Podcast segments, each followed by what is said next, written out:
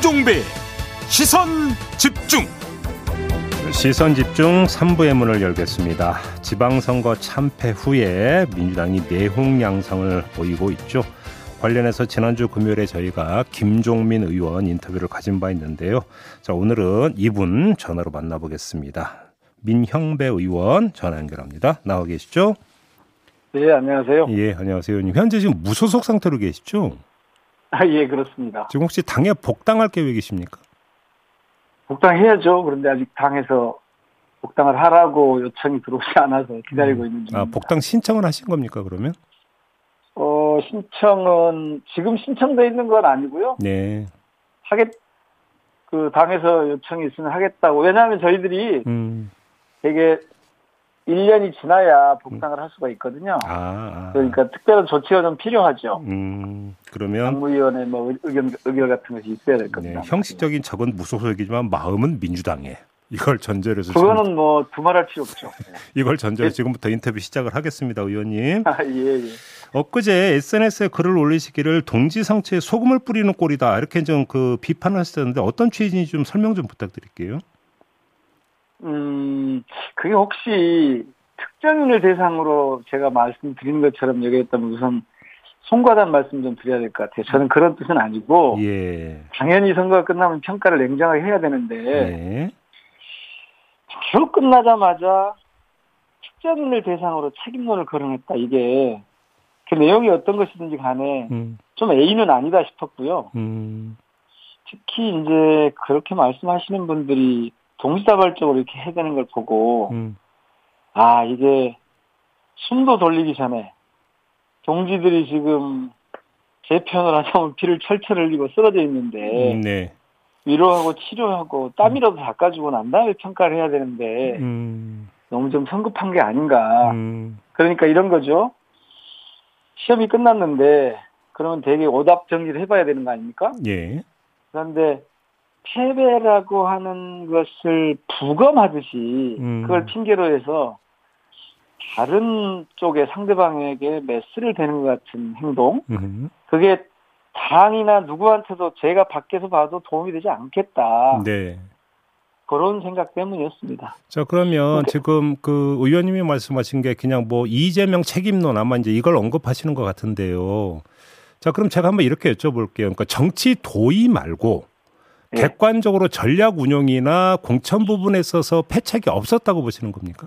아니죠. 그런 부분은 음, 그런 부분은 제가 지금 말씀드리려고 하는 거였는데 네, 그러니까 사람을 중심으로 이걸 볼 게 아니고 예, 가치와 노선 중심으로 음, 사람 중심으로 공격하고 평가할 게 아니라 네. 지금 말씀하신 것처럼 음, 무엇이 잘못됐는가, 음, 무엇을 하지 않았는가 했는가, 음, 요 행위 중심으로 봐줘야 되는 거죠. 그래야지 예. 제대로 평가가 된다는 차원에서 예, 지금은 그렇게 상대를 공격하고 그럴 상황은 아닌 것 같다. 음. 그렇게 이제 말씀드린 거죠. 그러면 말 그대로 지금은 전략 운용을 그러니까 그 평가할 때지 예. 특정 인물을 겨냥할 때는 아니다 이 예, 말씀이신 예, 것 같은데 예, 예.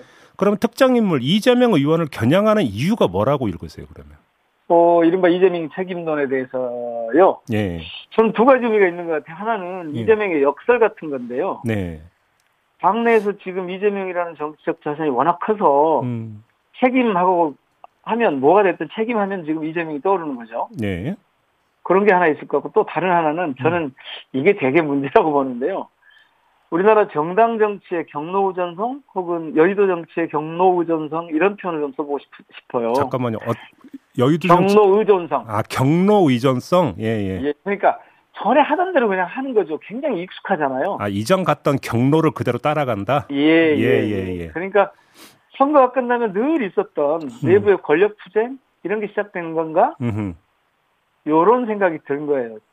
그래서 음. 사실은 국민들 보시면 화가 많이 나실 거예요. 음, 그런데 정치하는 사람으로 보면 이 과정이 거의 뭐 필연적인 거 아닌가. 음. 근데 이제 문제는 이런 일이 일어나는 게 늘 반복된다면 음, 뭐 정당이 어떤 변화를 기대할 수 없게 되는 거죠. 그러니까 지금 대개 저- 전당대회를 앞두고 있고 시간이 별로 없잖아요. 네, 이런 때일수록 조금 고리타분한 용어이긴 합니다만은 질서와 상대방에 대한 A 같은 음, 이런 걸 갖춰가면서 관리하고 정돈하는 게 중요하다. 음, 특히 지금 조금 전에 제가 말씀드렸는데 꼭 제가 이 대목에서 말씀드리고 싶은 건 자꾸 특정인, 특정한 사람을 두고 책임을 물으려고 하는 거, 음. 이건 옳지 않다고 봅니다. 왜냐하면 책임의 경중이 있지만 근본적으로 보면 민주당의 집단 책임이거든요. 네.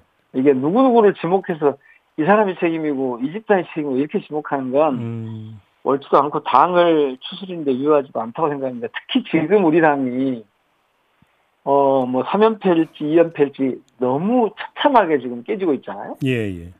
이 상황쯤 되면 당을 저는 재건해야 된다고 봐요. 창당 수준의 재건을 해야 될 텐데. 예. 이 과정에서 이렇게 내부 갈등을 예전에 하던 것처럼 반복하는 거는 음. 좀 온당하지 않은 것 같습니다. 이거는 주권자들이 보면 기분이 안 좋을 거예요. 지금 대다수는 쇄신 내지 혁신이라는 단어를 쓰는데 지금 의원님은 재건이라고 하는 다른 용어를 쓰셨는데요. 거기는 다른 특별한 의미가 깔려 있는 건가요? 어, 재건이라고 해도 좋고 재구조화라고도 해도 좋은데 조금 전에 제가 경로 의존성이라는 표현을 썼는데요. 예. 지금 상태 이 상태 이대로 우리가 대한민국에서 특별하게 필요한 정치 음. 혹은 대한민국 사회에서 풀어가야 될 문제를 음. 이런 정당 체제, 이런 상황으로 가, 능하냐 음. 그런 차원에서 어 저는 그냥 뭐 혁신 변화 이런 정도 가지고는 되지 않는다고 봅니다. 알겠습니다. 근본적으로 새로 고치는 재건 수준의 그런 음. 변화, 혁신이 필요하다. 그런 뜻에서 저는 재건이라는 표현을 좀 쓰고 싶고 아마 이재명 의원 지금 뭐 상임고문 의원인데 이분도 그런 그 고민을 하고 있기 때문에 지금 여기에 대해서 아무 말 하지 않고 있는 거 아닐까 그런 생각을 해보는 오, 거죠. 그러면 그 고민이라고 하는 걸 좀 더 풀어주신다면 어떤 고민일 거라고 보시는 겁니까? 어 저는 지금 그러니까 전당대회를 앞두고 이재명 의원이 상임 고문이 당권에 나서는 게 맞냐, 네, 그러니까 네. 대표가 되, 겠다고 하는 게 맞냐. 지금 사실 요 이재명 책임론이라고 하는 걸 제기하는 사람들은 그걸 나오지 말아야 된다라고 얘기할 거 아니에요? 네네. 근데 제가 보기에는 이재명 책임론의 핵심은 음. 나오지 않으면 오히려 이상할 것 같은데요? 아, 왜요? 그러니까 가장 큰 자산을 갖고 있는 정치인이잖아요. 네. 근데 당이 지금 무너진 거 아닙니까, 지금? 네. 이런 상황에서 나 모르겠다. 여러분들끼리 잘 알아서 해봐라. 이건 정말 무책임한 태도죠. 오히려 책임지는 게그 당대표에 도, 그러니까 나서서 다시 그러니까 재건하는 게 책임지는 거다 이런 말씀이신가요? 그렇죠. 만약에 계약 의뢰 출마를 하지 않았다면 음. 그렇다면 조금 좀 다른 문제일 텐데 네. 이미 출마를 했고 그냥 제 비유가 적절할지 모르겠습니다만은 자전거를 타고 굴리기 시작했어요. 음. 근데 이게 멈추면 글쎄요 어. 넘어지는 거죠. 그렇게 보시는 거군요. 알겠습니다. 예, 예. 그래서 그런 그런 차원에서 보면 이 책임을 어떤 방식으로 질 거냐에서 음. 당을 지금 몇 번의 패배를 지금 해오는 과정에서 그것도 아주 참담한 패배를 해온 거 아닙니까? 알겠습니다. 이런 과정에서는 당을 바라보는 그 시선이 어디를 조금씩 바꾸는 수준 가지고는 되지 않을 거다. 그러면 의원님께 한번 이렇게 여쭤볼게요. 자, 그러면 네. 민주당이 네. 그 지방선거에서 참패를 한 이유가 어디에 있다고 보세요?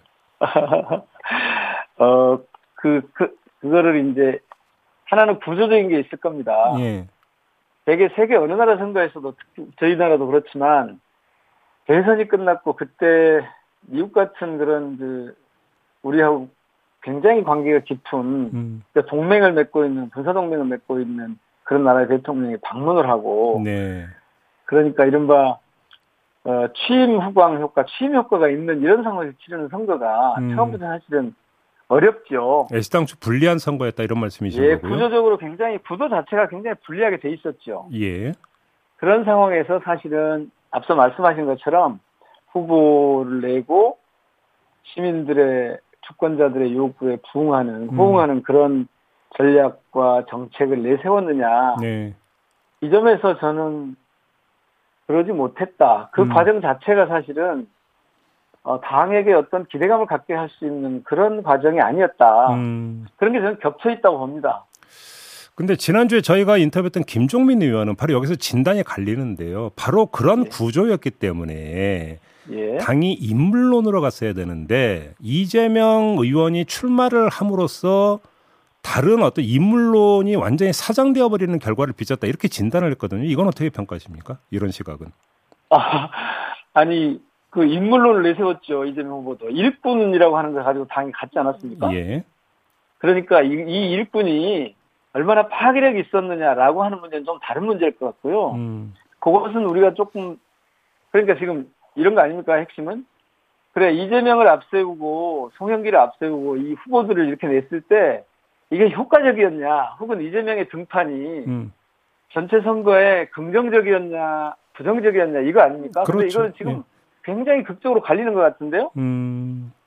이재명이 나서서 이만큼이나 했다라고 하는 판단이 있고 음. 이재명이 나서는 바람에 이렇게 어려워졌다라고 하는 판단이 있는데 이거는 지금 차분하게 그리고 전문가들하고 그리고 특히 알겠습니다. 주권자들에게 물어봐야 되는 부분이죠. 의원님의 지금 지역구가 광주잖아요. 그렇습니다. 광주 광산구 을입니다. 예. 예. 근데 이번 광주 투표율이 엄청 낮았거든요. 네. 어떻게 진단하세요, 그 원인을? 대개 보면 이거 민주당에 대한 심판이라고 하고 또 어떤 분들은 민주당에 대한 탄핵 이렇게 말씀하시더라고요. 네, 네, 네. 뭐 그런 부분이 없지 않다고 보는데 이거는 음. 전국 어디서나 마찬가지였지 광주에서만 그런 건 아니었잖아요. 음. 이건 오히려 다분히 정치적 선동의 언어다. 혹은 음. 전문가들이 되게 게으른 분석을 하고 있는 거 아닌가 이렇게 싶은데 왜 그러냐면 오, 오, 이거 예. 대단한 진실이 아니에요. 어. 조금만 들여다보면 그게 보입니다. 예를 예. 들면 예. 그런 시각으로 만약에 본다면요. 전남의 투표율 바로 광주하고 연접돼 있고 늘 함께 움직이는 전남의 투표율이 음. 지리적으로 알고 계시잖아요. 광주가 가운데 있고 전남이 빙 전, 전남도 있죠. 높았죠, 상대적으로. 58.4%나 됐어요. 예. 여기에는 뭐가 있냐면 보이지 않는 경쟁 구도가 있는 겁니다. 경쟁 구도의 부재가 음. 이런 걸 가- 가져왔어요. 그러니까 아, 광주는요. 후보 제3국가 경쟁 지금 말씀하시는 거죠? 후보 경쟁. 후보 간 경쟁, 선거 예, 내에 예, 예, 예. 선거 과정에서의 후보 간 경쟁. 그러니까 음. 이런 겁니다.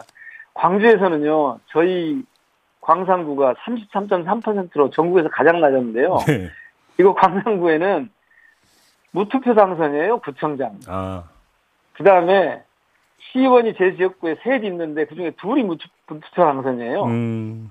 그리고 오히려 지금 그 구의원 선거가 음. 기초의원 선거가 경쟁이 굉장히 낮았어요. 음. 1.2대 1 정도밖에 1.23대 1 정도밖에 안 된 거예요. 그러니까 음. 저희 지역이 시범 지역인데 중대선거구 시범 지역인데 한두 사람씩밖에 안 떨어졌어요. 세개 음. 지역구에서. 네, 네, 네. 경쟁이 없으니까 음. 물론 이제 전국적인 흐름으로 보면 민주당 선, 민주당 심판 이런 성격이 광주도 있겠죠. 음. 그러나 자세히 들여다보면 광주의 경쟁 구도 부조가 진- 부도 부재가 진짜 문제고 오히려 광주 선거에서 봐줘야 될 것은 정의당의 후퇴하고 진보당의 약진이에요. 제가 보기에. 알겠습니다. 의원님 예. 하나만 더 여쭤볼게요. 지금 예. 그 선거 그 민주당 참패 원인을 또 어떻게 진단하는 시각이 있냐면 예. 이른바 강경파에 휘둘린 결과다. 그래서 그 대표적인 예가 이른바 검수안박이고 그 다음에 당 내에는 이른바 철험회라고는 이 그 의원들 모임이 문제다. 이런 지금 진단이 나오고 있는데 의원님도 지금 철원회 멤버시죠. 멤버죠. 예. 이 어떤 말씀 주시겠습니까? 이런 진단에 대해서는. 어, 무슨 강경파라고 하는 말이 무슨 뜻인지 모르겠어요. 그러니까 자신들과 다른 의견을 제시하는 쪽을 강경파라고 한다면 음, 강경파들이 수도 없이 많이 있겠죠. 네. 그이 강경파라는 말은 사실은 보수 언론이 뒤집어 씌운 거거든요. 네. 문제를 풀어보려고 적극적으로 나서는 사람들을 강경파라고 하면 음, 강경파 아닌 것이 오히려 이상하죠. 그건 뭐 저는 그 논의의 가치가 별로 없는 것 같고요. 음. 문제는 이 검수한박이라고 하는 이 부분요. 이거를 강경파로 철험회를 주목하고 거기다 검수한박을 치- 뒤집어 씌우는 건 정말 옳지 않습니다. 거기다가 왜냐하면 이제 의원님 탈당까지 또 연결을 짓잖아요. 아 이거는 네. 이 문제를 볼 때 개인적인 문제로 보는 건 정말 안 맞고요. 네. 이게 당론이 아니었습니다. 당론. 음. 당론이었고 당시에 풀어야 할 중요한 과제였습니다. 왜냐하면 음, 음. 당시에 검수한박이란 말이 전혀 맞지 않는 말이지만 그- 저쪽이 검수한박 프레임을 들고 나왔어요. 음. 사실은 이 대목이 굉장히 중요한데 저는 검찰 쿠데타라는 표현을 쓰는데 음. 그 검찰이 조국, 김경수 이런 우리 당의 중요한 자원들을 이렇게 자꾸 무장해제를 시켜 갔잖아요. 네. 무력화시키고 이재명도 그렇게 하려다 사실 안 됐는데 그거는 뭐 다른 논의를 해야 되겠습니다만은 이 사람들이 검찰의 수사권이라고 하는 걸 갖고 너무 세게 정치권을 휘둘렀기 때문에 네, 네. 정치에 개입해 왔기 때문에 이것을 제어해야 한다고 하는 분명한 당의 가치와 당론이 있었던 거죠. 당론 추진이었다 이런 말씀이신 거죠? 그렇죠. 그래서 네네. 이 검수완박이라는 표현도 맞지는 않지만 이 수사기소 분리라고 하는 게 음, 그리고 그 한동훈 장관이 계속 얘기했던 global standard 아닙니까? 수사기소 분리가. 알겠습니다.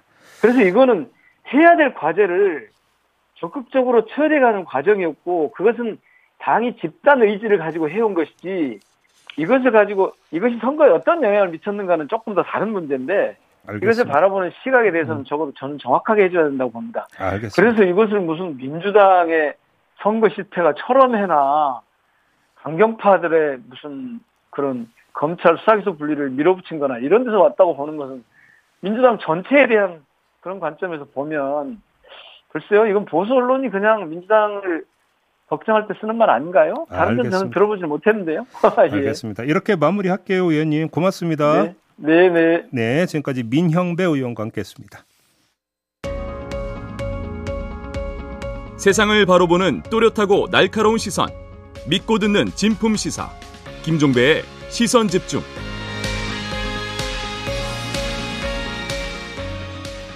네, 화물연대가 내일 0시를 기해서 총파업에 돌입한다고 선언을 해놓은 상태인데요.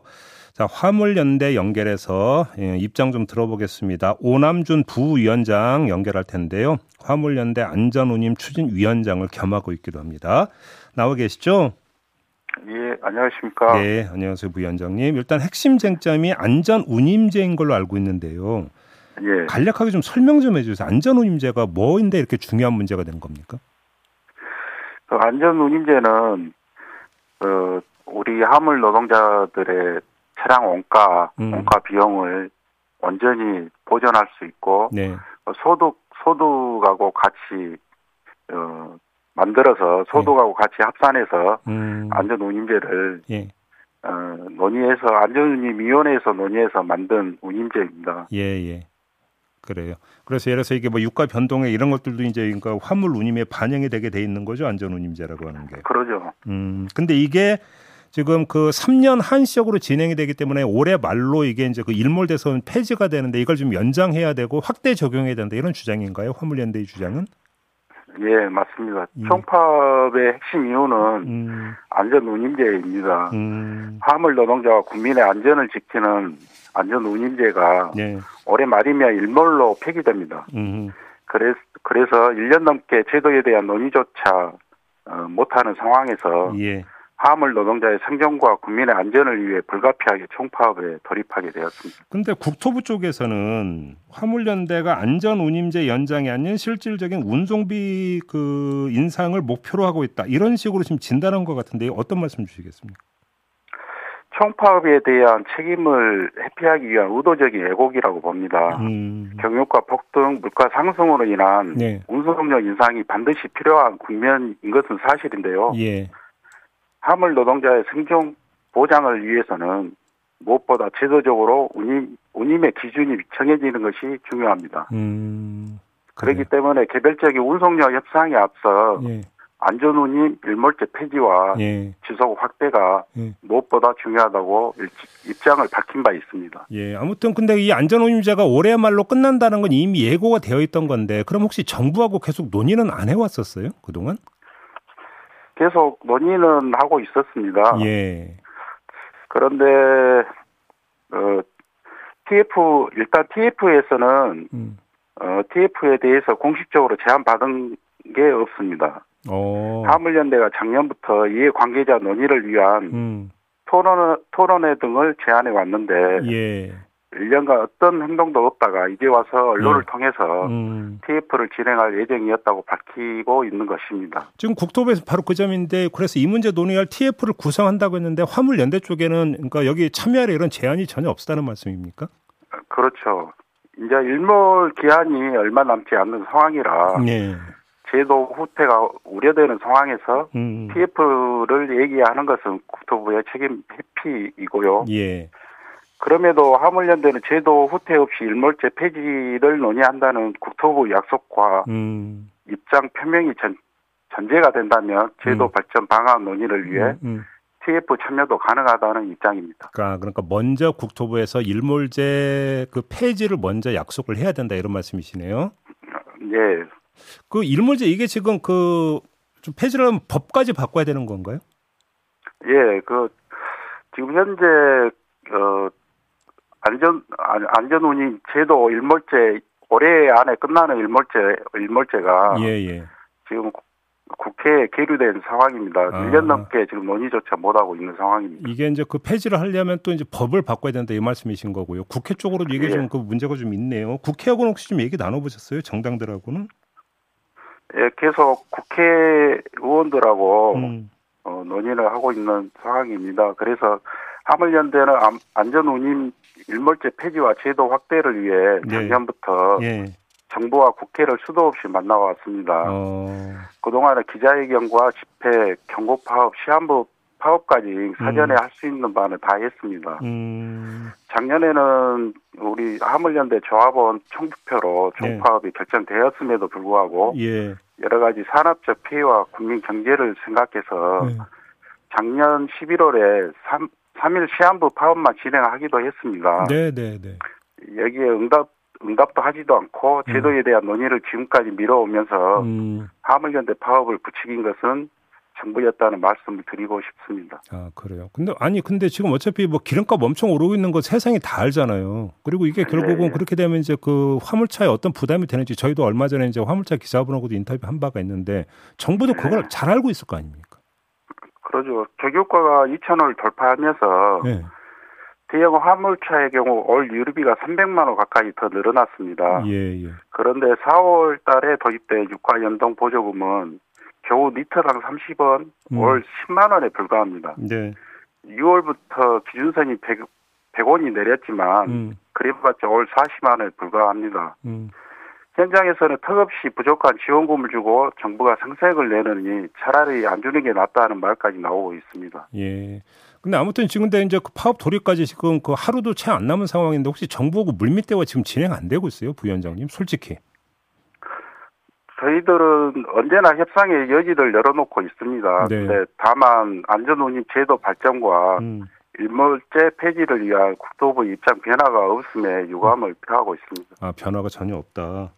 예. 그다음 또 한 가지 지금 하이트 진로 경기 공장 쪽에서 지금 문제가 발생하는데 왜 여기서 이게 지금 그 이 문제가 나- 발생하고 있는 건가요? 어, 화이트 진로의 경우 안전 운임제와는 별개의 사안이지만 아, 그건 다른 화이트- 사안입니까? 예, 예. 예. 그런데 회사 측에서 음. 노동조합 노동조합에 가입했다는 이유로 교섭을 포함한 일체의 대화를 거부하고 있는 상황입니다. 아, 그 문제 때문에 예, 아, 그래서 지금 출고를 막고 있다라는 건가요? 그러면 예, 알겠습니다. 아무튼 정부는 그 이제 법을 위반하면 법과 원칙에 따라 처리한다 이런 식으로 무관용 원칙을 밝혔는데 이거에 대한 어떤 입장이십니까? 그 하물연대는 안전우님 일몰제 폐지와 제도 확대를 위해 작년부터 예. 어, 정부와 국회를 만나면서 수도 없이 이야기를 했는데 네. 이렇게 그런 것조차 대화에 어, 응하지 않고 음. 제도에 대한 어, 논의를 계속 미뤄오면서 하물연대 파업을 부추겼다는 게 이게 유감스럽게 아, 생각하고 오히려 있습니다. 정부가 부추겼다 이렇게 좀 보시는 거예요? 예 그렇습니다. 어. 자, 그럼 인터뷰 마무리하기 전에 다시 한번 좀 확인차 질문 드리겠는데요. 지금 현재 정부하고 일체 지금 대화가 없습니까? 최근에 6월 2일 날 만났습니다. 그런데 예, 예, 예. 어, 국토부는 언론적인 입장만 음. 어, 이야기하고 있, 습니다 그래서 예. 어, 정부는 지금 국회에다만 떠넘기고 있는데 아, 어, 이 문제에 대해서 국토부가 명확한 입장을 밝히지 않고 음, 있는 음. 상황입니다. 그러니까 국회보다는 국토부가 먼저 입장 밝혀야 된다 이런 입장이시네요. 정리하면. 그렇습니다. 알겠습니다. 자, 인터뷰 마무리할게요. 고맙습니다. 부위원장님. 예, 수고하십시오. 네, 지금까지 화물연대 오남준 부위원장과 함께했습니다. 네, 김종배의 시선 집중 본방 마무리합니다. 저는 유튜브 연장 방송으로 이어갑니다. 고맙습니다.